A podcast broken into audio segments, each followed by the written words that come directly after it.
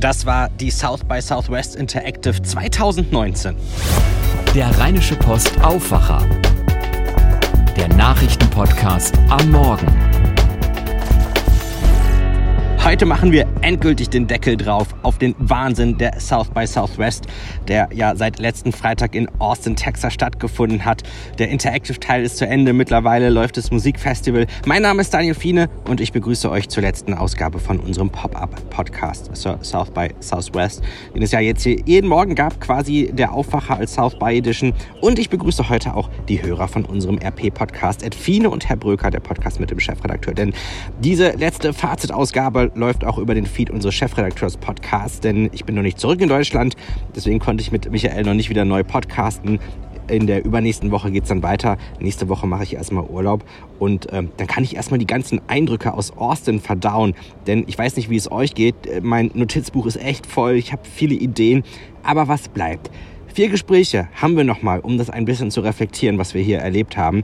Und ich beginne mit meinem äh, Kollegen Rainer Lörs. Er ist ja der Redaktionsleiter bei RP Online und war auch ganz fasziniert von den Elektrorollern, also diesen Drehtrollern äh, mit äh, fetten Akku, die uns dann äh, mit 20 km/h durch die Innenstadt schicken, äh, die ich ganz einfach mit meinem Smartphone entsperren kann. Es ist irgendwie schon witzig, ne, dass das so als der Trend äh, nach außen hin wahrgenommen wird.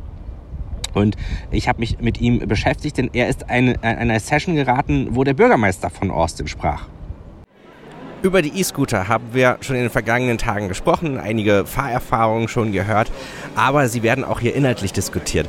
Und zwar hat der Bürgermeister von Austin das Thema aufgebracht. Rainer, was hast du da erlebt? Ähm, also es war eine total spannende Veranstaltung. Ich bin äh, total happy, dass ich da reingeraten bin. Es war so ein typisch, typisches ähm, South By-Erlebnis. Du willst eigentlich irgendwo hin in eine Session und die ist voll. Und du kommst nicht mehr rein und denkst so, ah, und jetzt, was soll ich jetzt machen?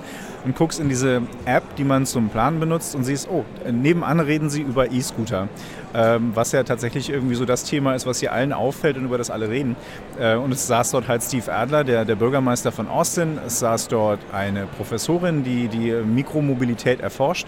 Ähm, und äh, ein Unternehmer, der eines dieser, ähm, eines dieser, dieser, einen dieser Dienste betreibt, wo du diese E-Scooter leihen kannst. War mega voll. Ähm, Platz gab es trotzdem noch und ja, total spannend. Was mir halt nicht so klar war, ähm, wie, wie, ähm, wie kurzfristig dieses Phänomen ist. Also das gab es halt vor einem Jahr hier noch nicht sondern äh, vor wenigen Monaten wurden die ersten E-Scooter in Austin aufgestellt und jetzt ist es halt ein ähm, ja, Teil des Straßenverkehrs und die Dinger stehen an jeder Ecke. Jeder hat eine Meinung dazu. Entweder ist jemand begeistert oder auch verzweifelt, frustriert. Wir haben gerade ein Häufchen äh, von Scootern, die übereinander lagen, kreuz und quer, gesehen. Wie sieht der Bürgermeister das? Er sieht es, äh, glaube ich, genauso wie der Querschnitt seiner Bevölkerung hier. Also er sagt, äh, die eine Hälfte von Austin kann nicht mehr ohne diese E-Scooter leben und die andere Hälfte möchte die sofort verbieten. Und er selber ist halt auch so zwiegespalten. Er ist sich halt bewusst darüber, dass es hier massive Verkehrsprobleme gibt. Austin ist die am schnellsten wachsende Großstadt in Amerika. Ähm, und die Leute fahren alle mit dem Auto. Und das geht so nicht weiter. Also wenn hier jeder mit dem Auto in die Stadt reinfährt ähm, und, die, und, die, und die Innenstadt immer weiter wächst, wird das nicht funktionieren. Also sucht er nach Möglichkeiten, um dieses Transitproblem zu lösen. Und, und er weiß, dass E-Scooter ihm dabei helfen können. Und auf der anderen Seite sind da all diese Fragen, angefangen bei Sicherheit. Die Leute fahren alle ohne Helm. Es gab hier schon einen tödlichen Unfall und ein paar Unfälle, wo Leute wirklich sehr, sehr schwer verletzt wurden, weil sie vom Auto umgenietet wurden. Ähm, es gibt das Problem, dass es hier eigentlich keine Radwege gibt, jedenfalls nicht in nennenswerter Zahl. Und die Straßen in Amerika, wie jeder weiß, sind alle für Autos ausgelegt. So, da fahren Laster und da fahren, äh, da fährt die Müllabfuhr und setzt zurück und dazwischen äh, jucken halt diese E-Scooter rum. Das ist ähm, äh, einfach nicht sicher. Und es ist das Problem, dass du diese Teile, wenn du mit der Fahrt ähm, abgeschlossen hast, wenn du, wenn du angekommen bist, stellst du den Scooter halt einfach irgendwo hin. Und äh, ganz oft stehen die halt vor einer Einfahrt und blockieren die oder die stehen quer auf dem Bürgersteig, sodass keiner mehr vorbeikommt. Das macht halt die Leute sauer. Wie effektiv sind die denn? Ich, ich finde übrigens das Wort Mikromobilität toll. Die Wissenschaftlerin, was hat sie denn äh, gesagt, ob wie dann eigentlich durch E-Scooter ähm, der Verkehr unterstützt werden kann? Also die sind nicht so in erster Linie dafür da, dass man lange Strecken damit macht, logischerweise. Also man kann, unser Kollege Clemens Boisseret ist ja gestern oder vorgestern war es, glaube ich, äh, die sieben, acht Kilometer bis zu unserem Haus mit dem E-Scooter gefahren und wieder zurück. Das ging auch, ja, aus Gründen. Aber ähm, es geht hauptsächlich um die erste und letzte Meile, die sogenannte. Also wenn ich jetzt zu einem Bus gehe oder irgendeinem öffentlichen Nahverkehrsmittel und ähm, das hält halt vermutlich in einer Stadt wie Austin nicht bei mir vor der Haustür, also muss ich da erstmal hinkommen. Und von der Haltestelle, wo ich aussteige, zum Büro oder keine Ahnung, zur Uni, ähm, muss ich dann auch zu Fuß gehen. Und da kann halt der E-Scooter helfen, diese, diese, ähm, den Weg zum und vom öffentlichen Nahverkehr äh, zu übernehmen. Siehst du auch für Deutschland Erfolgsmöglichkeiten? Ähm, ja, naja, also ich, ich glaube, ähm, die Dinger werden, werden ja in Deutschland demnächst kommen. Ähm, es wird erwartet, dass sie dieses Jahr noch eine Zulassung kriegen und als Fahrräder sozusagen zugelassen werden. Ähm, und wenn man so ein paar grundsätzliche Fragen löst, wie hm, brauchen wir eigentlich eine Helmpflicht und wo ist eigentlich genau der Platz für diese, für diese Roller in der Stadt, äh, das wird bei uns genauso abheben wie, wie, wie hier in Austin. Hm, das ist einfach auch cool und wahnsinnig convenient. Du hast diese App auf dem Handy, die App kennt deine Zahlungsdaten, du springst einfach auf so ein Teil drauf. Es hat auch so ein bisschen was Skateboardiges, damit rumzufahren. Ähm, und die sind auch relativ flink. Also ähm, ich kann mir schon vorstellen, dass das bei uns ähm, an Traktion gewinnt, wie man so schön sagt. Jetzt ist die South by so gut wie zu Ende. Jetzt macht man sich natürlich Gedanken, okay, was nehme ich in diesem Jahr mit? Ist ja auch dadurch, dass einfach aus allen Ecken der Welt hier so viele digital Interessierte hinkommen, äh, hat man ja, kann man ja immer sich so einen Extrakt mitnehmen, was bewegt eigentlich gerade die, die internationale Branche oder was sind so die großen Fragen? Ähm, also das hebt sich ja eindeutig von den Inhalten einzelner Panels ab, auch was man natürlich hier so auf dem Flur oder in einzelnen Gesprächen aufschnappt. Was würdest du sagen, was sind so in diesem Jahr für dich die Leitlinien, die du mitnimmst? Naja, so das, was halt echt über allem steht und wo man nicht vorweglaufen kann hier bei der South by, ist das Thema Artificial Intelligence. Es ist ähm, ja, jeden Tag ganz, ganz viele Sessions zu dem Thema. Diese Sessions sind immer alle komplett voll, weil jeder wie so ein Schwamm alles aufsaugt, was du an Informationen kriegen kannst zu dieser, zu dieser Technologie äh, und, und was dort wichtig werden könnte. Hm, eine Sache, die mir immer wieder aufgefallen ist, ich war, ich war viel im Journalism-Track unterwegs, also mediale Themen. Und es wird halt ganz viel geredet über, das, über die Probleme von Lokalzeitungen, von Lokaljournalismus, speziell hier in den USA, wo einfach nochmal eine ganz andere Lage und eine viel schärfere Lage ist als bei uns in Deutschland. Also es sind im, äh, in den letzten Jahren sind in den USA 1300 Gemeinden ähm, haben ihren, ihren News-Anbieter verloren. Es gibt da keine Lokalzeitung mehr, es gibt da keinen lokalen Fernsehsender mehr, 1300. Das ist halt völlig irre. Während es den nationalen Medien sehr, sehr gut geht, Trump Bump und äh, New York Times und Washington Post und äh, solche Läden machen halt einfach auch ganz viel richtig. Äh, auf lokaler Ebene ist das ähm, ein ziemliches Desaster. Das Zitat von Ben Smith, den Chefredakteur von BuzzFeed News, das hat mich total äh, fast schockiert. Er sagte, er sieht auch im Digitalen keine äh, Zukunft äh, für Lokaljournalismus, weil es einfach eben nicht skaliert. Ähm, und das ist natürlich dann auch gerade bitter, wenn man sich das so anschaut. Ja, also ich, ich, weiß nicht, ob Ben Smith ähm, äh, so, so, der Weltexperte für Lokaljournalismus ist, ähm, aber natürlich ein schlauer Mann. Ich, ich glaube nicht, dass, dass Lokaljournalismus skalieren muss. Er sieht es ja auch nur durch seine Buzzfeed-Brille. Genau, richtig. Diese zehn Dinge über Lokaljournalismus werden Sie schockieren.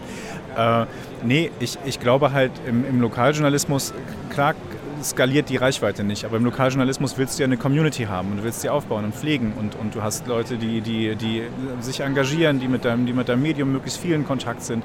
Ähm, das funktioniert, glaube ich, einfach anders als das Geschäftsmodell von BuzzFeed. Soweit Rainer Lörs. Künstliche Intelligenz, das war ja ein bisschen so das Thema, was sich so durch so gut wie jeden Session-Titel in diesem Jahr gezogen hat, auch äh, ja nicht äh, ohne Grund. Und mein Kollege Clemens Boisseret bei uns in der Redaktion, der beschäftigt sich mit dem Thema künstliche Intelligenz. Zum Beispiel schaut er, wie wir auch künstliche Intelligenz für redaktionelle Prozesse einsetzen können.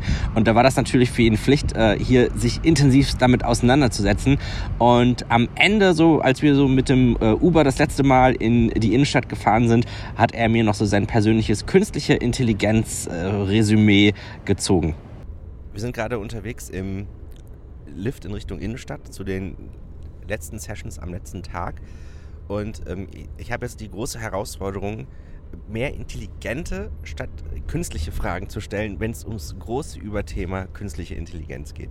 Clemens, äh, KI ist ja dein Steckenpferd und beim Thema künstliche Intelligenz äh, haben wir ja hier von Amy Webb gehört, äh, dass sie das gar nicht mehr zum Trend erklärt hat, sondern es steckt eh schon überall drin, weil es unsere Zukunft bestimmen wird. Ähm, hast du das auch hier so erlebt?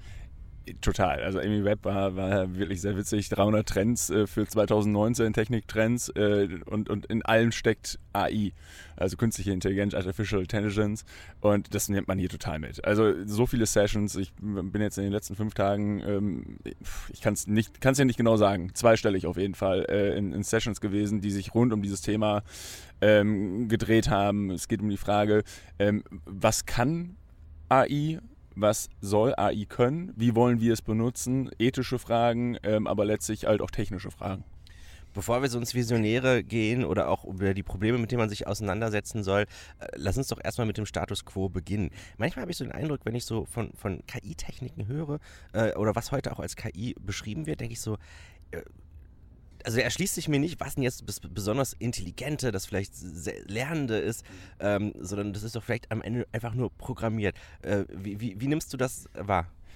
Naja, der Status quo ist halt der, dass ähm, wie immer bei Technik die, die, die Fortschritte gewaltig sind. Ja, momentan sind wir ja, also sowas wie, wie Alexa ist so ein Beispiel für, für künstliche Intelligenz, die noch sehr naja, sagen wir mal so, die, die jetzt schon mal produktions- und massenfähig war, ja. Aber das geht ja in die Richtung, äh, dass diese Geräte immer smarter werden. Die lernen von dir. Wenn du heute Morgen müde bist, weil du zu wenig geschlafen hast, dann kann Alexa in Zukunft morgens realisieren, der Daniel ist heute richtig müde, also nerv ich den jetzt nicht, sondern ich gebe ihm halt irgendwie seine Antworten, kurz und knapp, präzise. Ähm, ich erledige Dieses Feature würde ich mir beim Chef mal wünschen, aber. Ja, wer würde sich das nicht wünschen? Aber das ist tatsächlich der Punkt. Ne? Also diese Frage auch, wer würde sich das nicht wünschen? Ähm, was, was wollen wir am Ende? Wollen wir, dass diese Geräte so menschlich werden ähm, wie wir? Also wollen wir, dass die irgendwie solche Konversationen irgendwann führen können? Ähm, und ja, da ist aber momentan die technische Entwicklung, die in diese Richtung geht. Also Geräte menschlicher machen. Welche Vision, wo, wo es hingeht, was hat dich da am meisten inspiriert? Hast du da so ein paar Beispiele? Naja, also tatsächlich inspiriert hat mich vor allen Dingen die, die Frage, die ich gestern aufgenommen habe von ähm, einer MIT-Professorin ähm, Alexandra, so den Nachnamen kann ich nicht aussprechen, das ist eine Polin, die mit einem, einem Gastauftrag ähm, am MIT momentan, ist. Ähm, und die hat sich damit beschäftigt, halt die Frage zu stellen, äh, wie menschlich dürfen diese Geräte denn werden? Ähm, weil technisch, sagt sie, wir sind zwar noch fünf bis zehn Jahre davon entfernt, dass Maschinen oder vielleicht auch mehr, sagt sie, aber fünf bis zehn hat sie jetzt mal so als Rahmen genannt, ähm, dass diese Maschinen wirklich menschliche Gefühle entwickeln können, also sowas wie Liebe, Sorgsamkeit oder so. Ähm, aber wesentlich schneller werden die Maschinen in der Lage sein, halt wirklich zu reagieren, uns zu analysieren und entsprechend zu reagieren. Ähm, und die daraus sich, sich herleitende Frage, ähm, wie menschlich sollen denn die Maschinen werden? Ähm, will ich, dass mich mein Handy nachts um zwei äh, daran erinnert, dass es jetzt wirklich eine dumme Idee wäre, weil ich bin betrunken, meiner Ex-Freundin zu schreiben? So. Da sind wir schon fast im ethischen Bereich, also auch bei den, bei, bei den Grundsatzfragen, äh, die hier diskutiert worden sind. Ähm, wie, wie, wie nimmst du denn die Ethikdiskussion wahr? die ist, glaube ich, eine, also ich habe so ein bisschen den Eindruck gewonnen, dass viele versuchen, ähm, das Thema Regulation, was wir ja grundsätzlich bei diesem Internet äh, so, so am Anfang total bis heute irgendwie hinterherrennen, dass man versucht jetzt bei AI so ein bisschen das im Vorfeld, also bevor die Technik so stark wird, dass wir sie quasi nicht mehr kontrollieren können, dem Ganzen jetzt schon irgendwie zu versuchen, Regeln zu geben. Das ist so ein bisschen das, was ich beim Thema Ethik, und da, da ist Ethik das Hauptthema, ja. Also ich habe das jetzt, glaube ich, zweimal schon gesagt was soll es können? Was wollen die Menschen überhaupt? Ich habe äh, vorgestern, glaube ich, war es, eine Diskussionrunde, eine Diskussionsrunde mit Leuten von, von Google, Microsoft, ähm, und Slack ähm, gehört, ähm, die halt genau auch darum gedreht hat. Wir wollen AI for the human beings, aber was what, what, does the human beings want? So, also was wollen die Menschen? Und das ist, glaube ich, die Frage, die sich die, die Branche stellen muss. Hattest du in den ganzen Sessions noch ein Aha-Moment, der dir jetzt besonders im Gedächtnis bleibt? Letztlich, dass wir, ähm, dass, dass so die, der technische Boom in dem Feld, glaube ich, noch kommt. Ähm, dass sich aber alle einig sind, dass er kommt. Ähm, dass so ein bisschen sich die Frage gestellt wird, kommt er aus China oder kommt er aus den USA? Ähm, weil die Chinesen. Nicht aus Europa. Ne, äh, überraschenderweise nicht aus Europa. Ähm, aber das, das war halt auch ganz witzig. So, also es wurde halt gesagt, okay, in China hast du halt sowas wie Privatrechte kaum. Also wo, wo und wo willst du dann diese Diskussion über, über Privatsphäre und Datenschutz sprechen, wenn es halt ohnehin in so einem ganzen Land es gar nicht gibt? Also sind die da total vorne mit dabei. Ähm, so, und, und dann, dass wir, was den Status quo angeht, ähm, äh, sagen wir mal so, wenn wir uns jetzt über, über Themen wie, wie Roboterjournalismus äh, für, in Deutschland unterhalten, da sind wir up to date. Ja, das ist, ähm, da habe ich jetzt hier irgendwie nicht den großen, ähm, großen, großen Knall irgendwie schon gesehen oder, oder mitbekommen. Da sind sich auch alle einig. Ähm, also die Washington Post hat hier ein Panel ähm, gehalten, wo sie ihre, ihre Produkte oder ihre Projekte vorgestellt haben. Ähm, ja, gut, das können wir auch. Was machen die zum Beispiel? Ähm, achso, die machen ähm, automatisierte Highschool-Football-Ergebnisse, ähm, Wahlergebnisse, ähm, ja, eigentlich letztlich alles, wo, wo Daten ähm, strukturiert vorliegen, ähm, können die vertexten in, in, in, in, automatisch generierte Texte. Eine Vision fand ich noch ganz interessant. Ich weiß gar nicht, wo die herkam. Auf jeden Fall ging es darum, ähm, wie viel Ahnung hat der individuelle Leser in dem Moment schon von einem Thema. Und entsprechend wird der Text angepasst. Was steckt denn hinter der Idee? Es ist eine, eine Idee, die auch schon von Quartz umgesetzt wird. Quartz ist so ein Portal im, im, äh, aus den USA. Ähm, das ist ganz, ganz interessant. Das ist allerdings auch noch in der Beta-Version. Ähm, und, und die testen da viel mit. Das ist letztlich ein, ein Bot-System. Ähm, also du, du liest einen Text ähm, und, und das System merkt, wenn du halt irgendwie an einer Stelle ähm, lange verweilst, weil du den Satz dreimal oder so lesen musst und dann stellst du dir die Frage, so Daniel, äh, ich merke, hier kommst du irgendwie gerade nicht weiter, soll ich dir nochmal erklären, wie das mit dem Wahlsystem in Europa ist oder so. Jetzt zur anstehenden Europawahl. Das wäre so ein, so ein Beispiel. Ähm, und dann, dann kannst du halt mit dem... Mit dann sage ich, unterhalte dich erstmal mit Alexa, die weiß nämlich, ob ich genug geschlafen habe und deswegen nicht zuhören So genau, aber das ist, das ist auch von deren Seite quasi gerade die nächsten Entwicklungsschritte, ist halt zu, zu kapieren, ähm, ist derjenige vielleicht auch gerade einfach nur Kaffee holen oder hat er wirklich ein Problem mit dem Text. Aber wie gesagt, der Status quo an dem Punkt ist, äh, die versuchen ihre Texte dahingehend intelligenter zu machen, dass sie dem Leser helfen, ihn zu verstehen.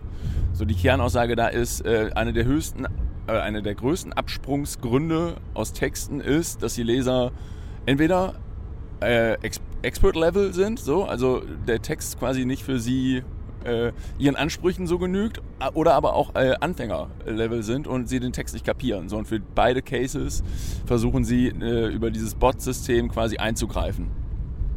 Soweit die Eindrücke von Clemens. Ich persönlich beschäftige mich ja immer sehr viel mit dem Thema Medienwandel. Und ich, ich fand es ganz ehrlich in diesem Jahr richtig schwierig, so eine allgemeinere oder sehr handfeste Überschrift zu finden. Denn äh, wenn es um Geschäftsmodelle ging oder wenn es um große Neuheiten gibt, da hatte ich eher so eine, so eine, so eine große Ernüchterung ähm, gespürt. Im, Im, letzten Jahr war es ganz praktisch dass, oder ganz handfest, dass wir das Thema ähm, das Ende der Smartphone-Ära so ein bisschen als Überschrift wählen konnten, ähm, weil es nämlich einmal so ist, dass wir mit dem Netz auf einmal interagieren können, ohne immer das Smartphone in die Hand nehmen zu müssen, sei es durch äh, Voice, also mit den Smart Speakern und so. Und so eine Entwicklung gibt es in diesem Jahr nicht oder irgendetwas, was sich neu aufgetan hat. Äh, ich habe mal so ein bisschen geschaut und ich bin eigentlich zu dem Ergebnis gekommen, dass es ehrlich gesagt ist, die Nische, die jetzt die Zukunft der Medien bestimmen wird eigentlich ist das Thema, das Netz ermöglicht Nischen, ja total alt. Das kennen wir schon seit dem Beginn des Social Web, seitdem es Blogs gab und ähm, seitdem soziale Netzwerke da sind. Also dass sich verschiedene Gruppen, Zielgruppen, Audiences gefunden haben, die bedient werden können. Aber das ist ganz interessant. Bisher wurden diese Nischen vor allen Dingen von einzelnen Journalisten, von einzelnen Personen ähm, äh, bedient. Und das ändert sich gerade man kann fast sagen, die Nische ist jetzt massentauglich geworden. Das sehen wir auch ganz eindeutig bei ähm, ganz vielen Phänomenen ähm, dass auf einmal halt auch große Medien anfangen, die Nische zu bedienen. Und bei Amy Webb, äh, der Trendforscherin, gab es da auch so ähm, ein, ein paar Szenen. Also es sind ja irgendwie fast 500 Trends, die sie identifiziert hat ähm, im aktuellen Jahr. Und da spielt dann auf jeden Fall auch ähm, diese Nische bei vielen der Medientrends äh, da eine Rolle. Zum Beispiel ähm, sprach sie von, dass sie beobachtet, dass die Aufmerksamkeitsmetriken im Netz und bei den Medien im Netz immer weniger eine Rolle spielen. So, sozusagen alles, was bisher auf Reichweite getrieben ist, sei es die Anzahl der Klicks, der Video-Views und so, ähm, dass das heute nicht mehr zählt, gerade in Sachen Monetarisierung. Denn Facebook hat ja selbst äh, zugegeben, dass die äh, View-Zahlen total akkurat sind und man kann äh, von Videos, da gab es ja auch einen Skandal vor einiger Zeit, ähm, also das hat da an der Stelle schon mal nicht funktioniert. Ähm, dann hat Google äh, angefangen, Adblocker einzubauen ähm, in den Chrome-Browser. Das heißt, die bisherigen Reichweitenmodelle für Werbung äh, müssen auch anders gedacht werden. Ähm, und das fand ich eigentlich schon so ganz interessant. Also, dass es gar nicht mehr so auf die großen Reichweiten angeht. Dafür sehen wir aber ganz andere Dinge. Zum Beispiel äh, als Trend wurde auch genannt, dass in verschiedenen Newsrooms in den USA es neue investigative Teams gibt, die speziell investigativen Journalismus betreiben rund um Algorithmen und Daten. Also die gucken sich, also die nehmen richtig Algorithmen auseinander, soweit es geht, um ähm, diese zu hinterfragen ähm, und auch ähm, was große Datenberge angeht. Das fand ich ganz interessant. Das ist, ist ja ähm, ganz anders als jetzt klassischer Datenjournalismus, der sich eher auch mit der Visualisierung von oder schöne Visualisierungen schafft, äh, Aufbereiten von Daten ähm, und, und dass es da jetzt auch nochmal so eine Unteraufteilung in einen richtigen investigativen Bereich gibt, das fand ich spannend.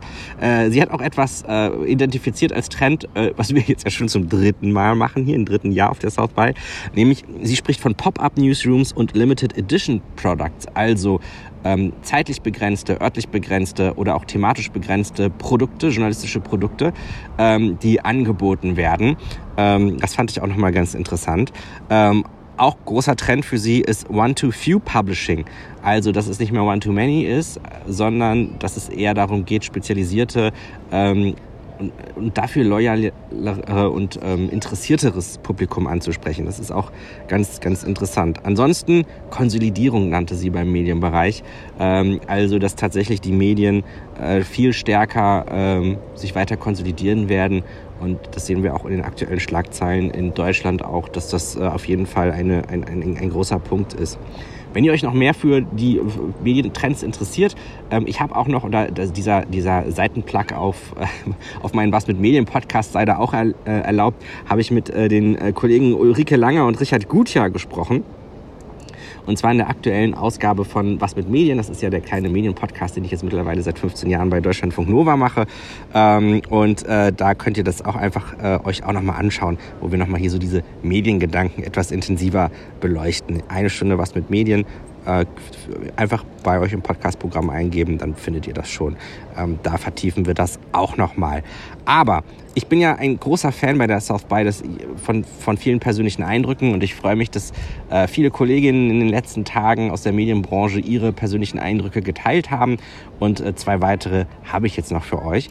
Der erste kommt von Simone Asaf. Sie ist Gründerin von der Good School in Hamburg. Das ist ähm, eine Schule für digitale Transformation und mit ihr habe ich über Drogen gesprochen. Das Thema digitale Transformation ist gerade im Bereich Führungskräfte ja eine wirklich große Herausforderung. Ähm, denn das hat, da geht es nicht nur um das Wie, sondern auch natürlich auch um das Mindset der Führungskräfte an sich. Und mit dem Thema hast du dich hier auch beschäftigt, welche Möglichkeiten es da gibt. Was hast du da mitgenommen? Also ähm, ich habe mich eher äh, zufällig damit beschäftigt. Ich saß in einer Session mit Tim Ferriss, der seinen Podcast hier live gemacht hat in Ballroom D, also mit einem riesen Publikum. Und er hatte einen Journalisten bei sich, der im Selbstversuch äh, äh mit, äh, Psyche, mit Psychedelics äh, zu tun hatte. Also hat LSD-Trips genommen und so weiter und so fort. Und ähm, als ich dem zuhörte, merkte ich, ähm, dass wir wesentlich schneller das Mindset unserer Chefs und Führungskräfte in Deutschland verändern könnten Richtung Digitalisierung, wenn wir statt jahrelang ähm, irgendwelche Change-Programme auszurollen, einfach ganz kurz und bündig LSD-Trips äh, verpassen würden. Wie soll das funktionieren? Was passiert da? Was da passiert ist, ähm, dass wenn du so wenn du LSD nimmst, dass dein Hirn gerebootet wird. Das heißt, dein Ego, was im Hirn ansässig ist, zerlegt sich einmal komplett in sechs bis zwölf Stunden, um sich danach wieder aufzubauen. Und das ist wirklich ernst. Ne? Also die ganzen Verkabelungen, ähm, die im Hirn sozusagen schon angelegt sind, werden einmal aufgelöst und bauen sich hinterher nochmal komplett auf. Damit kannst du innerhalb von ganz, ganz kurzer Zeit zum Beispiel aufhören zu rauchen, aufhören zu trinken. Du wirst deine Depressionen los. Also LSD wird im, im Mediz in der Medizin eigentlich schon erfolgreich eingesetzt ähm, und könnte also bei Change-Prozessen eigentlich auch ganz erfolgreich eingesetzt werden. Möglicherweise. Aber dann müsste man das, glaube ich, tatsächlich. Ähm, das, das, ist, glaube ich, aber etwas, was man nicht äh, so im, äh, im, Selbstversuch machen sollte. Nee, ähm, da, da, gibt es so, sogenannte äh, äh Guides, LSD. LSD-Guides, also Menschen, die dich auf diesen, dieses, dieses Erlebnis vorbereiten, das, Erlebnis, das LSD-Erlebnis, die dich dabei begleiten, die dir so eine Umgebung schaffen, eine sichere Umgebung, in der du dich wohlfühlst und äh, in der du auch ein gutes Erlebnis überhaupt haben kannst, die dir auch im Zweifel helfen, wenn du ein schlechtes Erlebnis hast, die dir auch wieder raushelfen hinterher und dich begleiten auch bei all dem, was eben hinterher passiert. Jetzt habe ich noch einen persönlichen Eindruck von Fabian Kienbaum für euch. Er ist COO von der gleichnamigen Personal- und Unternehmensberatung. Empathie ist ein Thema, was sich im Bereich Medien in den letzten ein, zwei Jahren hier immer mal wieder auftut. Aber das Thema Empathie spielt nicht nur in den Medien eine große Rolle, sondern auch in äh, vielen anderen Bereichen hier auf der Interactive. Äh, was hast du über Empathie hier mitgenommen? Was ich ähm, total spannend fand, war ähm, erstens das Thema positive Psychologie, hat sich durch viele Sessions gezogen.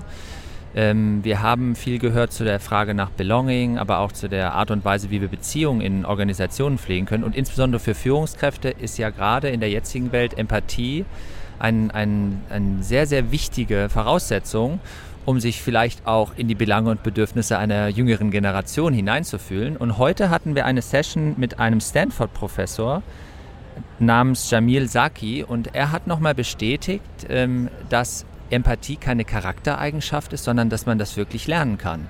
Und ähm, das glauben wir ja häufig nicht, weil dann sagt man, ja, der eine ist empathisch, der andere unempathisch. Aber man kann wirklich, äh, wie auch Optimismus, äh, das hat Miriam Meckel äh, ja auch hier mal gesagt, wie einen Muskel kann man auch Empathie trainieren. Also man kann sich wenn man daran glaubt, sich aufrichtig damit auseinandersetzen und sich dafür sensibilisieren. Und ich finde das hochspannend, weil ich glaube, in der Zeit und in der Welt, in der wir uns gerade bewegen, das absolut essentiell ist, dass man sich eben in seine Gegenüber nochmal neu und anders hineinversetzen will und aber auch kann. Wieso ist denn das so, dass man tatsächlich äh, bestimmte Generationen, gerade die Jüngeren, ähm, hauptsächlich über Empa Empathie ansprechen kann, Schrägstrich muss?